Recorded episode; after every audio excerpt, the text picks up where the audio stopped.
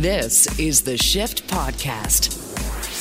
Today on the Shift Daily podcast, we get an understanding of Russia and Ukraine's complicated history. Foreign policy expert Dr. Yevgeniya Gaber with Carleton University takes us through Ukrainian and Russian identity and the importance of the Black Sea. Now, also on the Black Sea is Odessa. So we're joined live with Hana Shelest to give us some updates on the progress of Ukrainians pushing back Russians and will Odessa become a devastated city like some others that are very close by. Canadians are dumping Russian vodka in solidarity with Ukraine, but what goes into Ukrainian vodka. Katherine Vellinga, Canadian Ukrainian founder of Zirkova Vodka, helps us understand what makes it all so special, why it matters that we all take a stand in this, and how the vodka in general's importance to Ukraine and the rest of the world and how we can support them all across Canada. Their country is making big sacrifices to support Ukraine. This is the Shift Podcast. There are so many different ways that we are learning here on the shift and the shift head community at nighttime on how we can help Ukraine. And there is a Canadian company that has deep roots in Ukraine that I want to introduce you to that has so many levels. I'm just going to acknowledge the fact that we're not going to get there in one conversation, Katherine. I don't think we are. And so I'm not going to force it. We're going to get to where we get to with the basics today and then bring this conversation back. Katherine uh, Vellinga is with a vodka company. And vodka is incredibly uh, deeply embedded in Ukraine. Now, here's the catch. This is what I've learned, and Katherine will correct me in just one second as we introduce um, Zirkova One and Zirkova together, uh, the vodka, the Canadian vodka, that's Ukrainian vodka. Vodka as a word is a Russian word. Ukrainians actually have a different name for it, but it's actually rooted in Ukraine more than it is in Russia. Wild, right? But that's the case. Katherine, how are you? Shane, um, thank you so much for having me on your show. I'm really, I really appreciate it. I'm very grateful for you. Oh, thank you very much. And I am grateful for you too. Katherine and I have had an opportunity to share time uh, before this conversation. And so I've learned a few things, Katherine. Um, we are going to talk about what Zirkova is doing as a company, what you guys are doing as a company at the, uh, at the LCBO in Ontario with the vodka but there is insight that we can all Canadians can use if they don't have access to this particular vodka in the liquor store. We've heard the stories about liquor stores that are pa- uh, passing on Russian vodka and serving Ukrainian vodka and all those things. Your family roots run deep, and I'm going to summarize a little bit of it. Uh, grandparents, Soviet Ukraine battles, work camps. I would love to get that whole storyline on the radio one day, but in the spirit of honoring the the vodka work, to the point where your twin sister moved back from Canada to Ukraine because she just felt like home was calling her. This really is your family, isn't it? Oh my gosh. Th- this is, you know, um, I'm first generation Ukrainian. I'm Ukrainian Canadian. So, like, we were the first generation born in Canada. So, so all of my family is from Ukraine and um, and I have spent half of my life living and working with Ukraine. So imagine like all the relation, like if if you're listening, like imagine all the relationships that you develop over 25 years, all of right. the people that you care about. That's how I feel about Ukraine. Is there are just thousands of people and an entire country um, that have been part of my life for, you know, my entire life. Zirkova vodka is special for so many different reasons. Number one, uh, it's been a passion project of yours. It is Ukrainian. Now, correct me. It's Ukrainian distilled vodka. That's a Canadian company and sold here. And it's very special because of how you honor the history of vodka and where it comes from. So, can you share that little part of your dream of how you've created this incredibly special uh, vodka from the roots and the history of vodka in Ukraine and then how you've brought it to Canada? Definitely, definitely. So, so um, Shane, imagine, you know, 25 years ago, um, my husband and I leave corporate Canada. We decide to move to Ukraine to be part of the birth of a nation. You know, it was like the wild, wild east. Okay. So, as you said, vodka is very much a part of Ukrainian culture. You know, we all have experienced the toasting traditions, the meals, the family, the fun, the entertainment and and how we gather around a table. Um, what I was really shocked by that I had never known. And in fact, it was like the world doesn't even know this. The world didn't know this. Ukrainians didn't know this. Um, was that when we were in, um, when we lived in Ukraine, we found out that modern day Ukraine contains the origins of vodka itself. So, so you know, uh, there's so literally, if I were to take you to the Polish Lithuanian, I mean, sorry, the Polish Museum of Vodka in Warsaw, they would say these words that Polish Lithuanian Commonwealth is the birthplace of vodka, is the start of vodka. And it started in a place called Cherkaska, which is now in modern day Ukraine. That is what they say at the Museum of, His- of Vodka in Poland. So, so when we hear about the Polish vodka war, wars of the 1970s, and, and there's a lot that we can get into about that. The fact of the matter is that it's this particular place, this this X on the on the map that they were speaking about. So, you know, I actually had really I I've I actually have the the authentic history of vodka that we have pulled together from all of our research.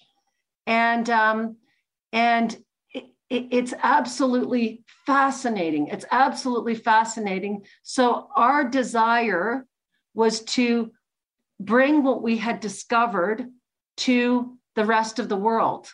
And and being ukrainian canadian we when we moved back to canada we thought we're going to start in canada because ca- Canadians can really hear this message, and um, and and so that's what we have really done. It's it's about giving voice to those that had no voice. It's about sharing a discovery. And when you're when you're looking at the world of spirits, like think about it. Every spirit has a home. You know, tequila and Mexico, right? Bourbon, Kentucky. Vodka is the number one spirit in the world, and it and where is the home and the origins of vodka? What is the truth about vodka? And we discovered the truth. And that's basically what we've, it, it's all been about. So my passion, really, project has been about creating a global brand that honors Ukraine, that is is the first, you know, that is a, a vodka produced in Ukraine, and and to to bring forth the birthplace of vodka and make that connection to Ukraine and to tell people the truth about vodka. I love it. And you guys are doing something very, very special. So you take this this this vodka, uh, this this long history of vodka in Ukraine, you bring it with Zirkova vodka to uh, to Canada, and uh, we'll get into some of the fun stuff about Zirkova because there's two kinds uh, in a second. But you, into support of Ukraine, you've taken your business and done something that I've never heard of before. Um, with the, with profits here, in order to lead by example, if you will, to help out. What is going on with that? Okay, so so Shane, um, right now, um, uh, Ukraine is at a critical time as we see um, that Ukraine is fighting for its survival, it's fighting for its democracy, it's fighting for its freedom. And right now, um, it's all hands on deck. So, so what we see in Ukraine, and if I, if I were to take you to Ukraine, what would you what you would see is is a is a an entire population that has one singular goal to to um, survive and to do all that they can to help Ukraine and stand up to um, Putin's armies. And so, what that means, though, is that if you're not part of the armed forces, then how do you make a difference? So, what we see is the entire population, the entire society engaged in that. And that includes business, that includes IT programmers, that includes people that just have said, I'm going to uh, volunteer for the, our territorial defense unit. This is my way of contributing.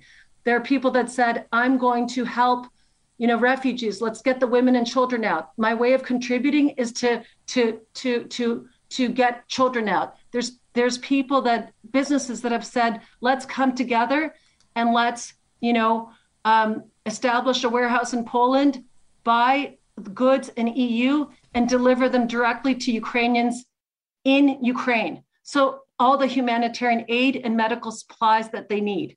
So like it, it's like it is a self-organizing system with a singular goal of survival and and and it's it, it's extraordinary. And so it inspires me. And and and i think that um you know we've seen all of the brave acts. We've seen ukraine has captivated and inspired the world with their everyday actions of ordinary people. But this is that that in the spirit of that that inspires me. So so when ukraine was invaded within 24 hours you know the first day i cried and wailed and felt completely helpless. What can i do here in canada what can i do the next day it was like katherine get a hold of yourself ukraine is not crying wailing and and no they don't have time for that they're doing everything they can do to make a difference right now at this critical time. So that's what we decided as a team. I got my team together. We basically said, what can we do? What do we have to give? And it was like, okay, well, we have our vodka brand, we have our, like, what do we have to give? And we basically said, we're donating 100% of our profits on all sales. Um, that's profits. That's, effort. That's just not like a portion of the proceeds. No. It's not like no. uh, this is like hundred percent of all the stuff, everything that's left over. But but Shane, what's really important is that thousands and thousands of companies in Ukraine are doing this. So mm. I am taking my example from them. They are who inspires me. So so so um, this is not anything new. This is what Ukrainian companies are doing. Mm-hmm. And you know, it's funny that you bring that up, uh, Katherine, because I, I, said that to one of our contacts, Mikhailo, who's there. Uh, his name's Mikhailo Zernikov, and he um, he was chatting with us, and I said to him, I said, I feel silly. This feels like a trivial thing to share with you. I feel silly sharing this, but here we've got uh, business that are dumping out Russian vodka and selling Ukrainian vodka and all these different things that we're seeing. And he, he stopped me and he interrupted me. He said, Shane, it's not silly He says Ukrainians see that, and we it, it's inspiring to us to know that the world's behind us. So I'm learning this Ukrainian spirit. I'm learning this that there is so much more that we can do, even if that we might think it's a little bit silly on our end. This is a very what you're proposing, Zirkova, is uh, is very clear, definitive in what uh, in what you're creating in creating to do here, which is which is fantastic. But for everybody who's not in Ontario, because you can get Zirkova at the LCBO, you had shared with me earlier. You said make dinner for someone who's Ukrainian, and I found that fascinating because for everyone else, there are fantastic ways that we can help out. The UCC, uh, the Ukrainian Canadian Congress, and other organizations, they will. Uh, you know, be taking uh, assistance and help, and you can literally uh, help out that way. The we chat about it on Sunday on the shift. We chatted about uh, Airbnb, right, removing fees, and people are just renting places just to put money into people's pockets. So there are ways to get money into Ukraine directly. And one of the things that I found most fascinating when you said that is if you can uh, find out from the local Ukrainian community the weight and the burden of the people looking at family, looking at all these things that are going on just the opportunity to not have to make dinner tonight is probably very welcome help. So, what are some of your ideas for everyone else that that, that you had shared a couple earlier with me? How well, people can help out? Well, Shane, absolutely, and and and you know, I just want to thank the Canadian community. You know, thank the Canadian community. We we know you care about us. We know you care about Ukraine. We know that you want to do something. We know that it's absolutely, you know, the situation is absolutely terrifying. What I'm going to ask you to do is to um, please um, uh, do not be fearful. Ukrainians are not fearful. Um, they are not afraid of, of Putin. They are not afraid. Um, they are. They have moved into action and that is all that matters now so so so please um, we we can worry later um, but right now it's the time to act and every action shane is an important action. You matter. Every single person listening i want you to hear something. You you make a difference. You make a difference. You're an important person. Every single action matters and and you may do do not belittle ac- actions you know? And so so the, these are the kinds of so first of all you know make the decision that you are swinging into action that you are not going to be you know living in fear looking at the phone getting engrossed in all kinds of things that do not make a difference right now. Um, get into action mode. Um, so think for a moment, reflect on things, reflect on how do you want to serve? That is a different thing for every person. You know yourself. What calls to you? What comes from your heart? How do you want to serve? What is it that you can contribute? You know, what resources do you have, whether it's time, money, professional skills, organizational skills, or maybe you have a business and you can contribute things from your business. And so, so these are the kinds of actions that you can take. If you want to donate money, again, ask yourself, what, what do I want to donate money for? Um, so like some of the initiatives, and, and Shane, I can give you some of these links, but you mentioned, for example, people that are like, they, that feel strongly about, you know what, I want to work with a Canadian organization that's doing humanitarian aid. Um, it's the Canada Ukraine Foundation. The entire Ukrainian Canadian Congress, as you said, has partnered with this. They have 30 years of experience and they have very low overheads and they are on the ground. So that is who the provincial organizations have put money into. And, and I urge Canadians to that want that, they want the tax receipt or whatever to do that.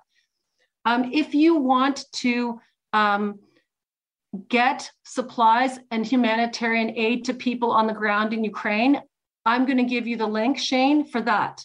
Because literally, and I'll the, share that link by the way on our Facebook group yeah, so everyone yeah, else can because see it. literally the Amazon of Ukraine has done an entire collaboration with businesses, has a now opened a, a warehouse in Poland, and this is they're doing this for free. This is not their business model. They've literally stopped their business model and they have shifted and are it's all about giving them funds to buy things in Europe and get them into the hands of Ukrainians in Ukraine. Okay? Um, if you if you want to donate time, there's you know join an organization that's already helping Ukraine, led by the Ukrainian community. If you want if you want if you're a caregiver personality, then if, if that's what calls to you, there's so many ways to help people. Shane, as you said, you know, right now, understand the Ukrainian Canadian community is hurting. We have our hands full, literally and emotionally. We, we are trying to help Ukraine connect. Oh, that's okay. I will let the dogs so, bark. So, this is so, this is what working from home sounds like. Okay, so so we so we are trying to help Ukraine. Hold on. this is what working from home sounds like. This is so good. I love it. Don't okay, worry so, about it. So, so, but the Ukrainian community, we are trying to help Ukraine connect and help our loved ones in Ukraine. We're trying to stop a war, raise our kids, be there for our worried parents, and we are trying to take care of our own sick and elderly. So, so like we are burning out and we're the ones that are like so so do you do you, it, that helps us if if right. you can help us with a meal if you can help us with the groceries if you can do little things to make our lives easier so that we can do all the things that can stop this war like it's really all about pulling together right now and mm-hmm. and and and every little action makes a difference because you don't know you could have helped someone with their child and then that person made a call that ended up raising $300,000. Like that's what I'm talking about. It's all about yeah. us pulling together right now. Yeah. And it, I, what I'm hearing is really cool too, is that we have a role. So I'm going to post those shiftheads.ca for the Facebook group. They'll be available there if you don't remember them. But just for a couple of quick notes so you can pass those on. The Ukrainian Canadian Congress is fantastic. We've had uh, Oris Ekodowski on with us before a couple of times. He's a fantastic person and what a great leader he does there with that organization. Uh, CUFoundation.ca is the Canadian Ukraine Foundation. You can check that out as well.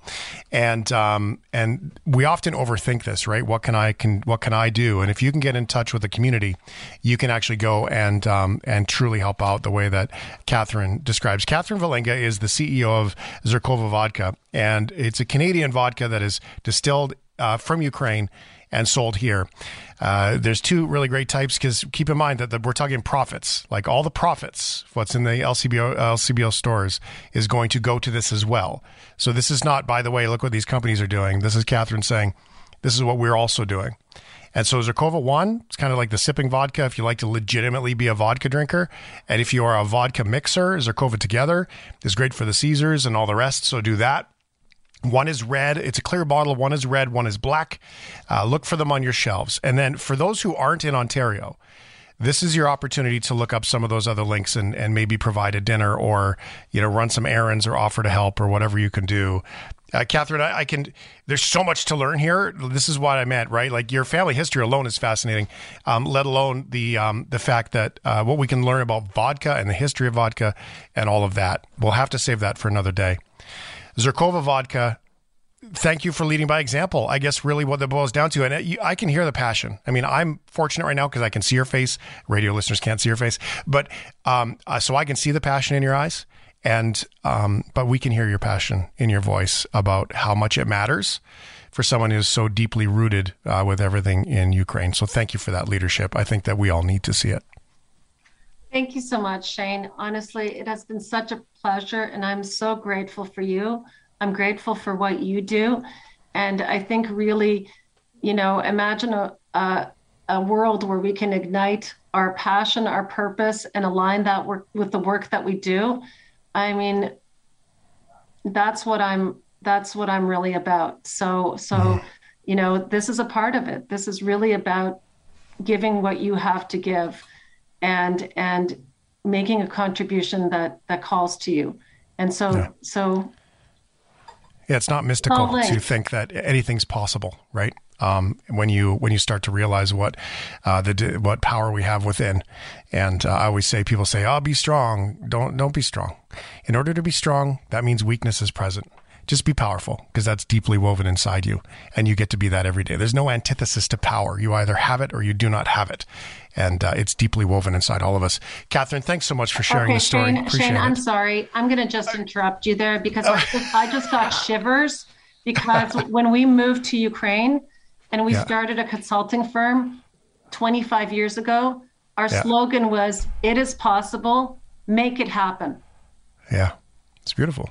I love it. Well, it's been a pleasure to have this conversation with you, Katherine. Thank you so much, and and uh, we'll have you back on a few weeks here because there's so many things that are going on here in the background that that uh, there's just so much more to be shared, and I love it. And I hope other Canadian companies follow your lead. You know what? I have a feeling that they will. This is the Shift Podcast. Thank you for listening to the program. It's time for us to get to connect back to Ukraine and get some insight and understand how Canadians can help Ukrainians. Hana Shelest joins us again here on the shift. She's been so reliable for us to come in and share in conversation so we can understand what's going on. Hana is Director of Security Programs, Foreign Policy Council, Ukrainian Prism. Just Google Ukrainian Prism on the website and you can see what they get up to there. Uh, Hana, are you there? Yes, uh, good night to the Canadian uh, listeners. Thank you very much. Are you still in Odessa, Hana? Yes, we are still here, and uh, as for now, com- especially comparing to other parts of the country, it seems uh, are more or less safe here.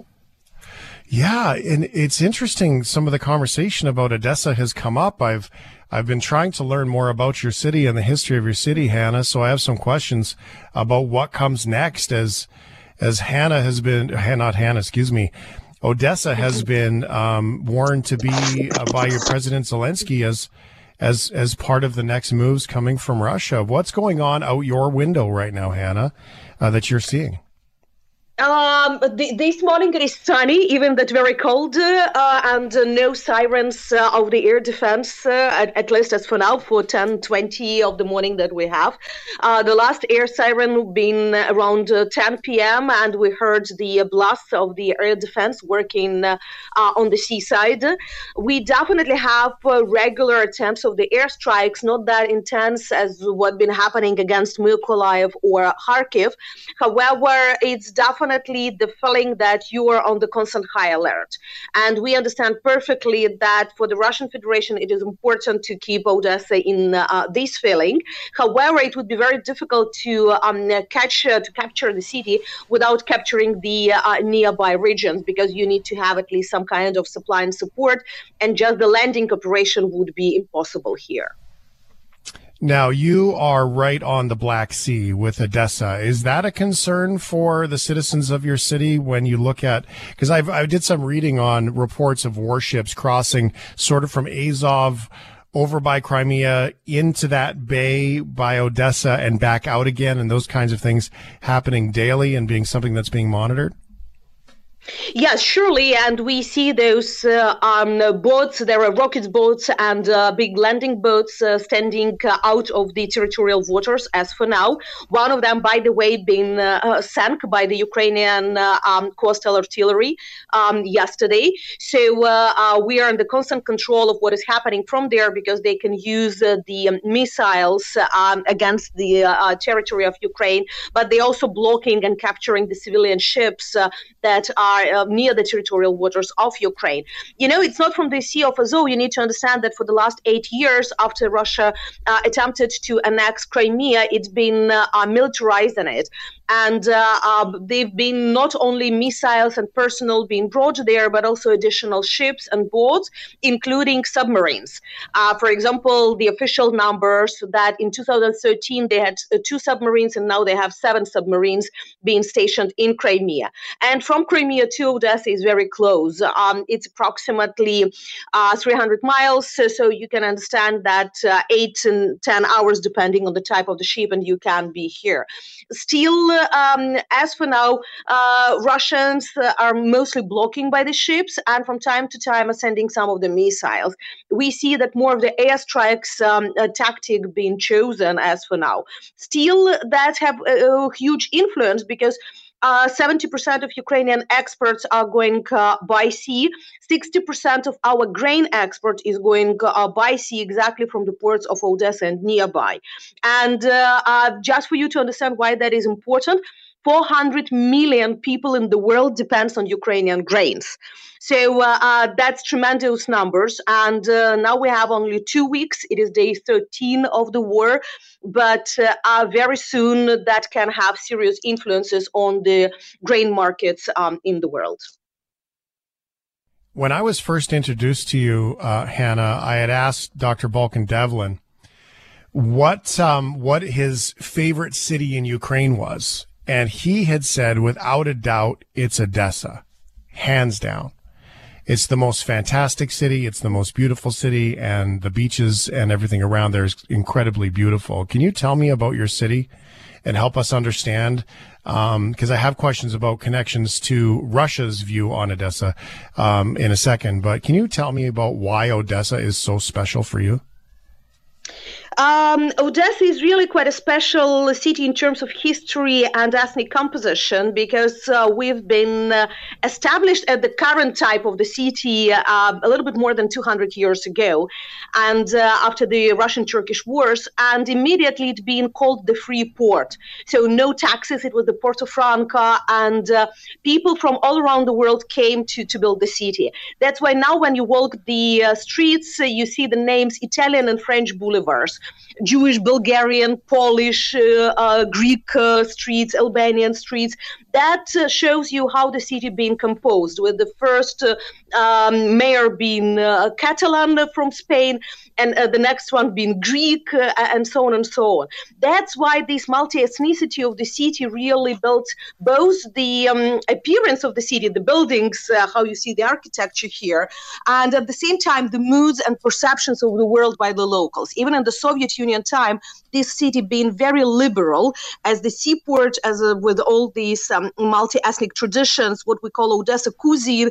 It is a crazy mix of Mediterranean, Balkans, Ukrainian uh, um, uh, cuisine, and we've been really proud of this. We've been Russian-speaking city, but that came uh, on the one hand historically uh, because of this multi-ethnicity. On the other hand, just as a Soviet policy. Uh, but that's why uh, for Russia they created this myths of Odessa as being pro-Russian city or something like this, because it's been the third biggest city in the Russian Empire, and because of the Russian language uh, use, and uh, because many of those who became uh, um, glorious poets or writers in the uh, Russian Empire and the Soviet Union, uh, they were born here. They were born or spent their time um, in Odessa, and uh, that's that's really make it complicated because it seems to me that Greeks, for example, have not less connections with Odessa as their liberation revolution in the 19th century started exactly from Odessa, or Jewish community, because many of the Israeli leaders uh, of the state, those who built the state, uh, had their roots and connections uh, with Odessa. It, has been just the appropriation of the history that uh, Russians been so active within the last uh, um, century that now, unfortunately, we see the results of. Well, I invite everybody to get onto Google and go to you know search Odessa or Ukraine, go find Odessa on the Black Sea and do the street view around the beaches, like Hana, it's absolutely stunning. Um, it's so beautiful to see and, um, and take a little tour, I guess, with today's technology that we can do that. Now, the way I understood it, Hana, was that there was always been a special place in Russians' hearts for Odessa that it was sort of the uh, the beautiful destination that you in the old world could go to and still be sort of close to home and go to the vacation spot and enjoy Odessa. Now, if I have this wrong, please correct me. And some of the belief is is that if Russia were to start shelling and bombing Odessa, politically that would not go over well for Russians because of this history of Odessa when it was the USSR uh, all those years ago. Do I understand that correctly? Because I know that with the Russian speaking uh, families, there's quite a few, right? It's quite quite common. So do I understand that right? That politically, this could be a big nightmare for what Russia says they're trying to do. We really hope for this. Uh, for you to understand, before 2014, so before Russia annexed uh, Crimea and started war in Ukraine, we had uh, two Odessa five flights per day from Moscow. Not speaking mm. about flights from uh, St. Petersburg or about trains or cars uh, coming here. So it's been really popular destination for many people um, in uh, Moscow. People been even buying property here as their summer houses. at the same time, for the last eight years, it's been changing a lot uh, because of uh, different uh, reasons. they've been not so welcomed, first of all. The second, we stopped air connection between Ukraine and Russia for the last six years, if I'm not mistaken. So, um, as for now, our hopes are really that for the Russian armed forces, for the Russian leadership, they will understand the risks that are very high in case photos of the destroyed Odessa would come to the Russian public. But at the same time, honestly, with each day of the war, I'm starting to be less less and less sure in any type of the rationality coming from uh, uh, the Kremlin. Uh, considering how many schools been bombed, considering that yesterday, for example, they bombed the Church of the Russian Patriarchy, the historical building in the Zhytomyr region, and you know that Russians been always so proud of their religion and Moscow Patriarchy and their influence, and suddenly they bombed uh, one of their own churches. So that gives me the signs that they don't. They, the only strategy they have is the humiliation of the people, uh, bringing panic and destruction of Ukraine, both at the statehood and uh, um, at the territory. That's why uh, I always leave this uh, reasonable doubt. I don't know even how many percentage that nothing can stop Mr. Putin in case he made this decision. Yeah, uh, hope is uh, most powerful thing, but it's also a terrible plan, right? And um, it, it's the powerful thing that can keep people alive, but sometimes you have to keep that reasonable doubt in there just to make sure that you're okay. Can you help us understand? Because you're in Odessa, Hana Shelest, and uh, by the way, just so you know, uh, one of Hana's stands in her professional life is uh, to be like clarity of information and and uh, news that that transfers around with. Um, with the organization, so it's important to understand that part with Ukrainian Prism. So how far away is when we look at um, when we look at this? How far away is Mykolaiv uh, for driving? If you were to drive it time wise, and and can you help us understand what's going on there? Because if I understand correctly, that is the the biggest city close by that is having trouble with Russia. Um, that is approximately 150 kilometers if by roads. Uh, uh, directly, it is a little bit less because you need to like make a little bit of circle uh, through the lake. Uh, but uh, that's definitely it's very important and, and historical town. That is the uh, birthplace of Ukrainian uh, shipyards. So this city been always famous for their shipyards, for their seaport. It's much smaller than Odessa, but also very important uh, strategically for um, Ukraine. And th- that is the next region to, to us. So why it's uh, also important? Because if you look uh, to the map, you have Crimea just in the middle of the Black Sea, where you have the huge concentration of the Russian forces, approximately 30,000 personnel, a huge amount of ships, tanks, uh, strategic missiles, and all other types of weapons. Then you have like the line to the um, west, and that is first the town of Kherson uh, the seaport, important place that Russians captured. However, the people are going to the demonstration, so Russians cannot say that they really are keeping the city. Then the next town is Mykolaiv, uh, where the airstrikes started. The city is under control of the Ukrainian armed forces, but airstrikes are um, happening daily. And the next one are we. So uh, to have the uh, proper um, uh, operation for capturing Odessa, you need to have these uh, road open for the Russian forces. So they would have support uh, from uh, Crimea in terms of personnel, in terms of armor, um, uh, equipment, and all other stuff. Because from other side we have um, the Transnistria, and uh, over there, at least as for now, we closed uh, the um, Russian forces that are illegally stationed at the territory of uh, Moldova. And uh, from the north, as for now, we are safe because uh, uh, the fightings are happening uh, somewhere around uh, Zhytomyr and Kiev, and uh, Kiev is 500 kilometers from here. Still, we see that airstrikes are happening just in the middle of the road between Odessa and Kiev. Yeah. Can you help me understand Moldova? We hear a lot about people going to Moldova uh, but yet there are Russian soldiers, if I'm correct, that are stationed there that everybody knows about, not involved in this conversation. So is that a, cause we hear a lot about, you know, sort of what's next and Moldova might be on that list. Now, I don't want you to speculate, of course, but you do get clear information from inside Ukraine. Is that a concern of anybody coming from the other side, from the west side of Odessa? Uh, Moldova is the wonderful small state uh, uh, that uh, been also part of the Soviet Union. Well, and uh, um, this, the size of Moldova it is approximately the size of Odessa region. Uh, still, they, as for now, accepted something like 100,000 refugees from Ukraine, and they are really helping. However, Moldova had their own um, conflict in the beginning of 90s, as a result of which the separatist district of Transnistria appeared, and that is the narrow line between uh, um, Ukraine and Moldova. The problem is that all this separatism and everything happened there because the Russian army, uh, since Soviet time, been stationed there. And by now, uh, for 2022, we have 1,500 uh, Russian soldiers being stationed uh, there illegally because, according to the uh, OSCE agreement, Russia back in 1999 promised to withdraw these weapons over there, but they've been manipulating and using it uh, uh, in their politics uh, all these years. The problem is that on the one hand, 1,500 that's not that small.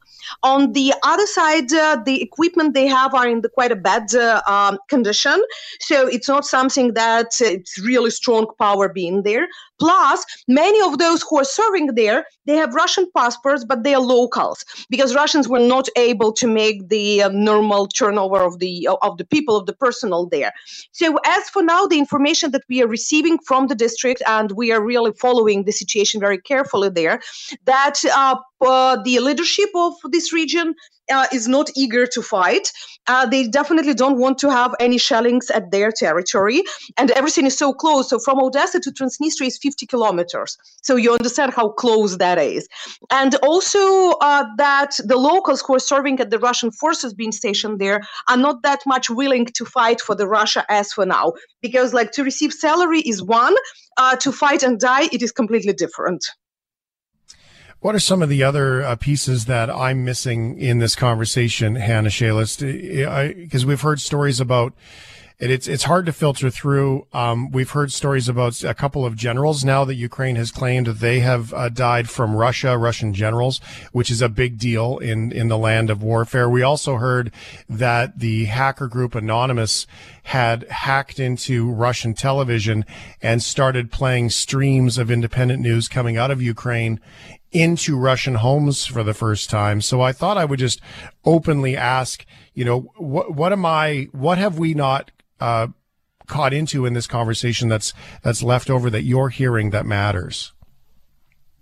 Um, you're right that we hear more and more about additional support. You need probably to think about the international legion that now Ukraine uh, uh, started to have. That is the volunteers from all around the world who signed their contracts with Ukrainian armed forces. Ukraine never had it before, and uh, now a lot of, of the retired military uh, really wanted to help Ukraine.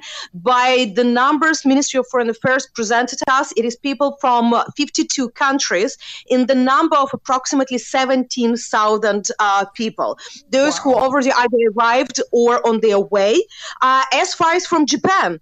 So you can imagine that that's not only our uh, like neighbors uh, who always been with us.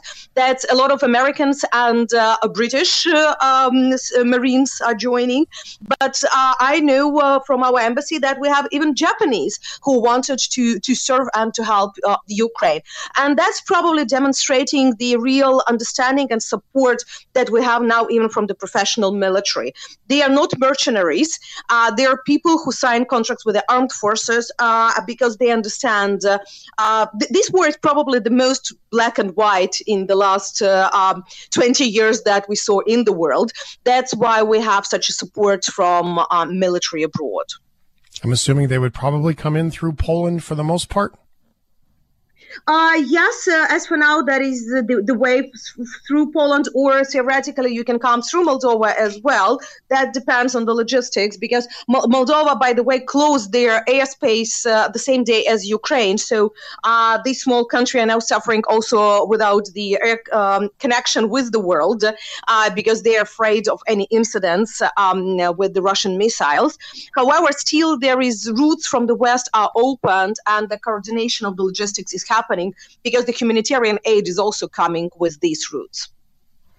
17,000 people from around the world coming back to Ukraine or maybe for the first time to take a stand and fight for the Ukrainian people. It's staggering information. Thank you very much for being with us again. Hana, we, we love uh, your clarity and your love for Odessa and Ukraine. It's contagious. We can feel it. I can feel it in the way that you speak about it. And I really appreciate that and um, and I'm very grateful for you to be here. Please stay safe, and uh, we look forward to connecting again soon. Thanks a lot for the invitation. Always glad, and I hope that uh, you one day be able to see everything by your own eyes.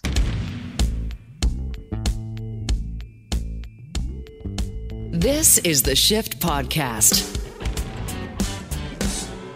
I'll start this by sharing how grateful I am for the interesting and fascinating people that I've been able to meet through this process, and and I know that that's perhaps uh, a, maybe a silly look at at war but isn't that really kind of what war does? It brings starts to bring people together. Now, for me, I've been able to do it from the comfort and luxury of of my workspace, and for other people, they're meeting people uh, because they are refugees or they're signing up to volunteer or so many different things. And another person that I've been able to meet through this is Dr. Yevgeniya Gaber, uh, who joins us now. Uh, Yevgeniya, you are back in.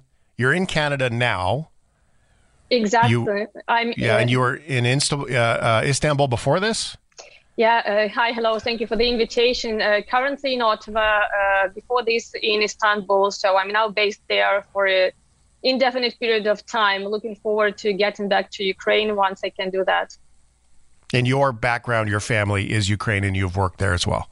Yeah. Uh, originally, I'm from Odessa. So from this kind of a Russian speaking but very Ukrainian city um, of Odessa. My parents are still there. Uh, I myself was based in Kiev because I've been working for Ukrainian government for some period of time and before that as a diplomat for Ukrainian MFA.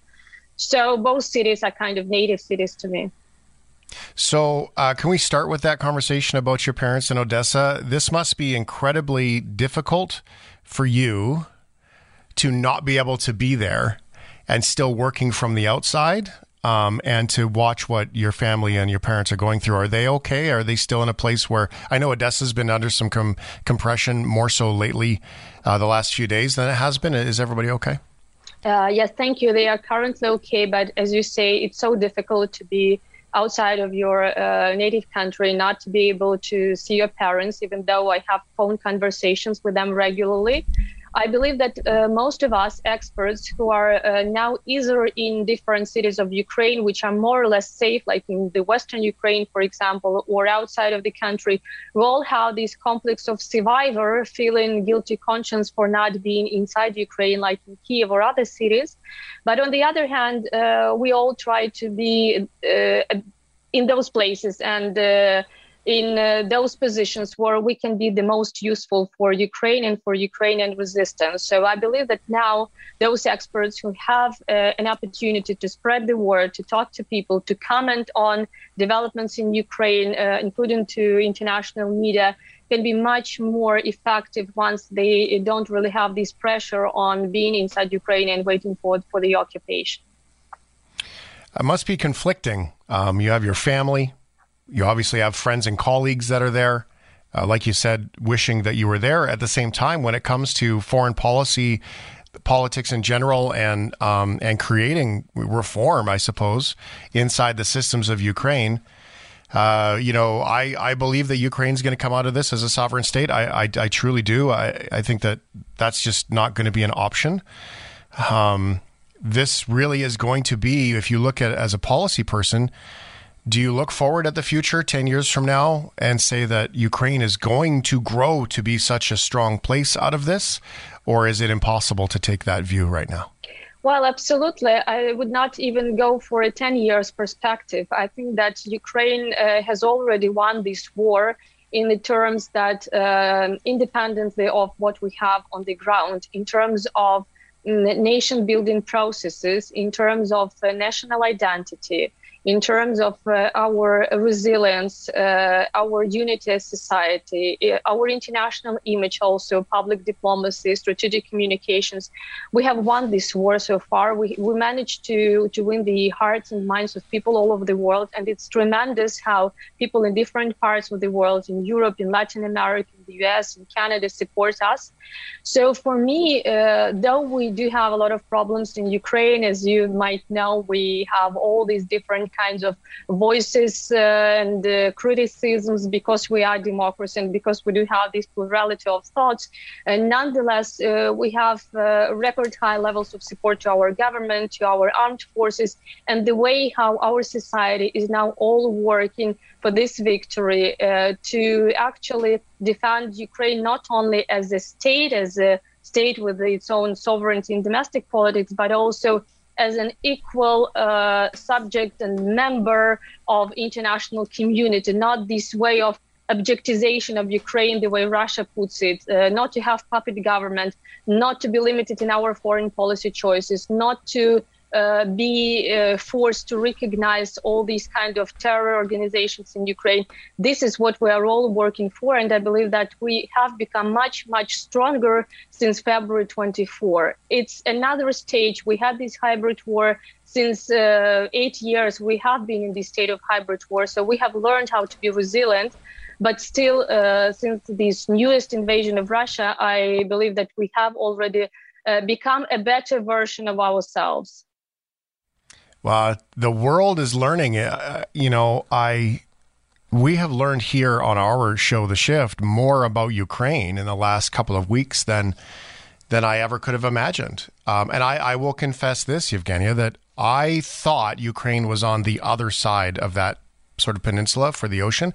So I didn't realize it was the Black Sea that it was on. So, and I, I openly admit that because I want everyone else who also didn't know that to be able to say, you know what, I didn't know that either. And so now that we've been able to learn more and more about the magic behind the people, holy, and the uh, and the culture and how it is distinctly different than Russia, even though closely related uh, on that eastern that eastern border, how remarkable it is. Uh, so I, I, can't help that. But your background, uh, my understanding is uh, is is quite driven around the Black Sea and all all of that. Uh, you know, political view, and that must be incredibly complicated because that's where that Russian-speaking Ukrainian, um, as I best understand it. Please correct me if I'm wrong.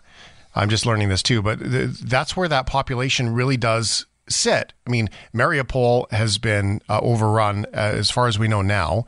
And then, of course, you know, everything to do with Azov has been shut down. Um, and then you've got everything on the Black Sea where you have Odessa that's uh, quite well protected, yet quite vulnerable at the same time because it's right there on the Black Sea, too. What's your look at at the Black Sea and, and the the way that it the role that it plays in this conversation because I, I, have a sneaking suspicion that the Black Sea access is an important part of this. Uh, well, 100%. Uh, if you remember the history of uh, Russian Empire, even before the Soviet Union, during the Empire times, this dream of access to the warm water seas and to the straits that has been an eternal dream of Russia. So domination in the Black Sea Basin, in the Black Sea region in general, uh, has always been something that Putin and uh, all Russian leaders before him were dreaming of and seeing in their dreams. Uh, of course, the south of Ukraine has specific uh, strategic importance for Russia. Uh, one reason for that is because in this way you can control the Black Sea Basin in general, but also use uh, the occupied Crimea, for example, or occupied south of Ukraine as a stronghold for power projection into the Mediterranean, which is also very important for Russia. Uh, second reason why this part of Ukraine is specifically important for Russia because they actually want to unite the already occupied parts of the east of Ukraine through Mariupol, Berdyansk, and other seaports to the occupied Kherson and then uh, via Odessa to the Transnistria region, which also has the Russian uh, armed forces in uh, Moldova. Uh, there is, of course, this economic factor to that because uh, more than 70% of Ukrainian exports uh, are being made via seaports. So once you have this blockade from sea, you can also have a very negative impact on Ukrainian economy. So you basically block any kind of foreign trade and foreign economic ties for Ukraine. Uh, last but not least, uh, there has always been this myth and narrative promoted by Russians that, especially in the eastern and southern parts of Ukraine, the Russian speaking population would necessarily uh, support Russian invasion, would uh, welcome Russian soldiers with flowers, would uh, ask them for kind of a defense of a Russian speaking population and so on, which was um, in previous years a huge miscalculation of uh, Russian political leadership. And in current situation, I believe that those soldiers who are just being sent here to Ukraine by Russia and who are who have been that much brainwashed to believe in these myths and narratives they just face an absolutely different reality. When these Russian speaking populations of uh, such cities as Odessa, Kherson, Mykolaiv, all others in the south of Ukraine, they just take to the streets they are being shot by Russian soldiers. They, with bare hands, they try to stop tanks, they try to stop armored vehicles, and they sing national anthems, though they are Russian speakers in normal life, just to support Ukraine and Ukrainian territorial integrity. Because it's not about culture, it's not about language, it's not about any kind of this affinity or uh, cultures. We really were so different and the biggest difference between Ukraine and Russia is that we cannot live under occupation. We're a free nation. And that's something that Russians would probably never understand. And uh, that has been one of the major miscalculations, I believe. Well, yeah, and I, I, would imagine that it's not even that they don't understand. It's probably not even possible in their mind, right? Like that they don't even know that they don't know that this is possible. Like it doesn't even exist for them. Uh, it's it's a remarkable notion, and and I think of those Russian soldiers walking into places like Mariupol, and thinking that they're going to walk in and be welcomed, that they were you know saviors, and then all of a sudden everybody's throwing Molotov cocktails at them, and what a surprise that would be to challenge your government and and and think, well, wait a second, why are we here? These people don't want us here. Now, um, uh, Dr. Yevgeniya Gaber is uh, in Ottawa at the moment, works in Istanbul, is from Ukraine. Your parents are in Odessa, and your parents are Russian speaking, yes? Yes, absolutely. Yeah. Is it complicated for them? What is what do you as their child? I mean, you're still you're still the daughter, right? As much as you're an absolute um, you know, leader and professional in in this this conversation about the policy.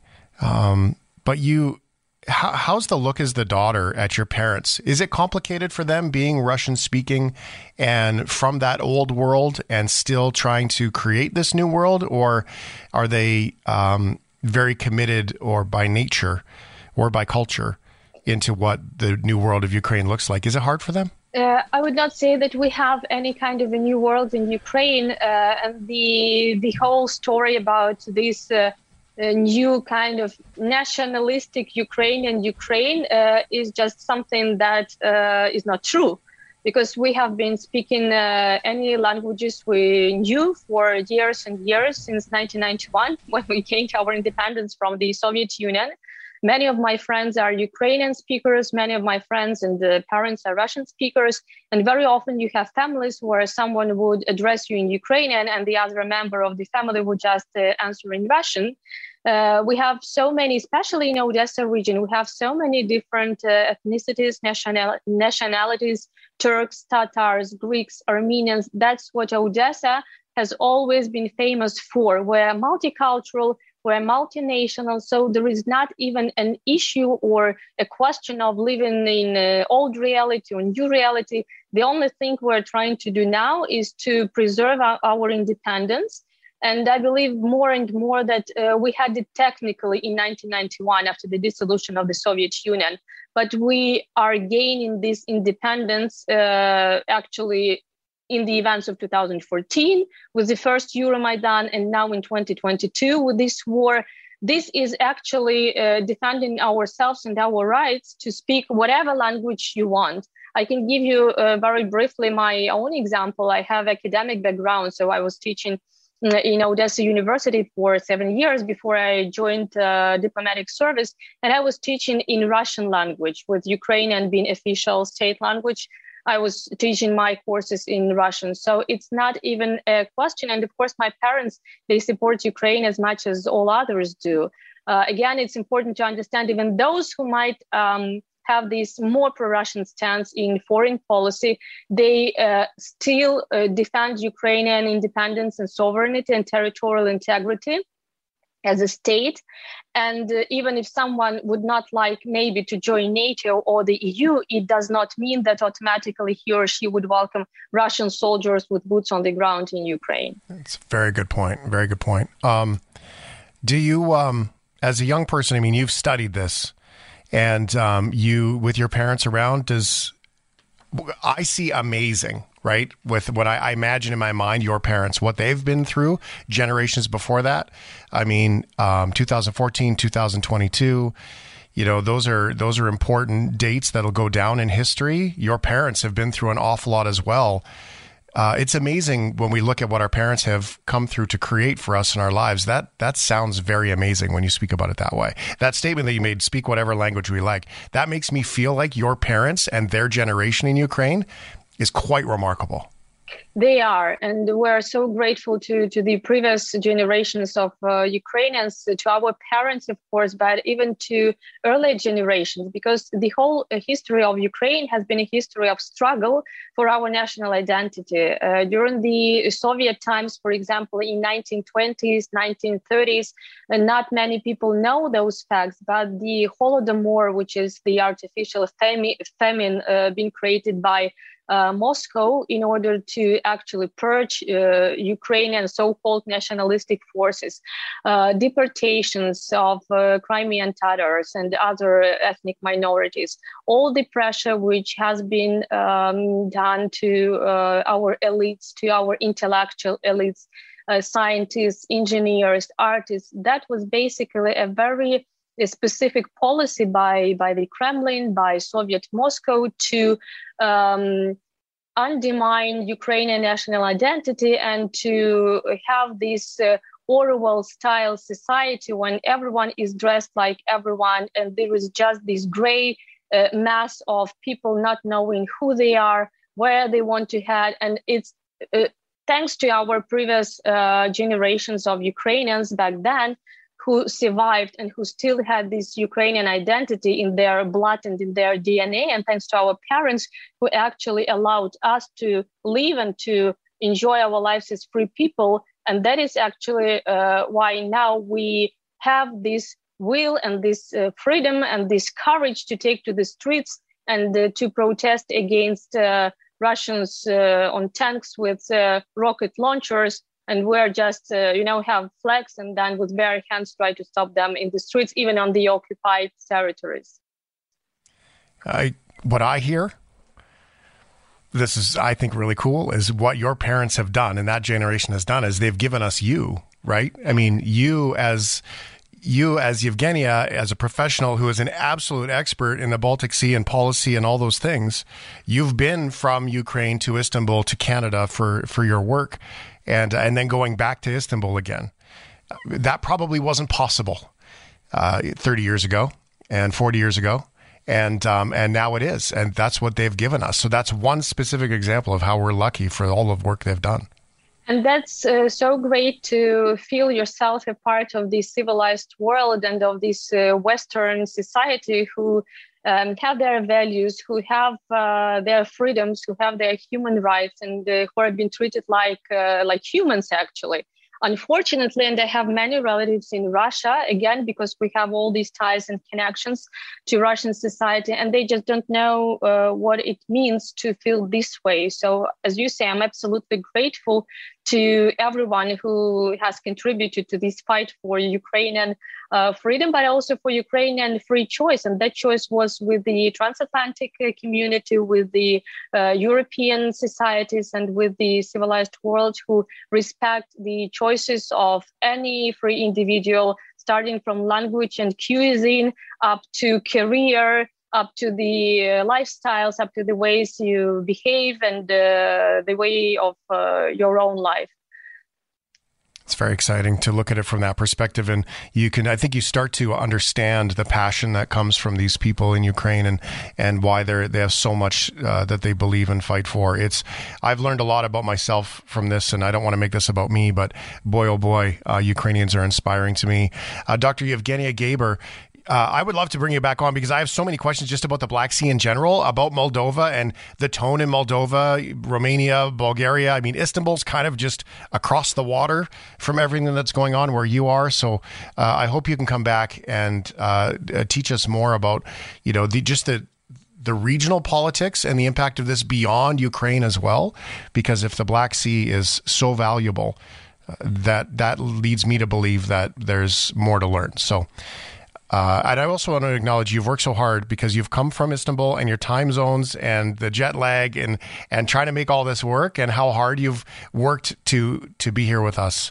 Thank you for all of that. I do appreciate it. Thank you for the invitation and thank you for the tremendous support that we get. And I will be happy to meet for any other program, any other talk. Uh, always, uh, thank you so much and uh, hope to meet in better times again. Thanks for listening to the Shift Podcast. Make sure you subscribe, rate, and review the show and share with anyone you like. Get it on Apple Podcasts, Google Podcasts, Spotify, and CuriousCast.ca.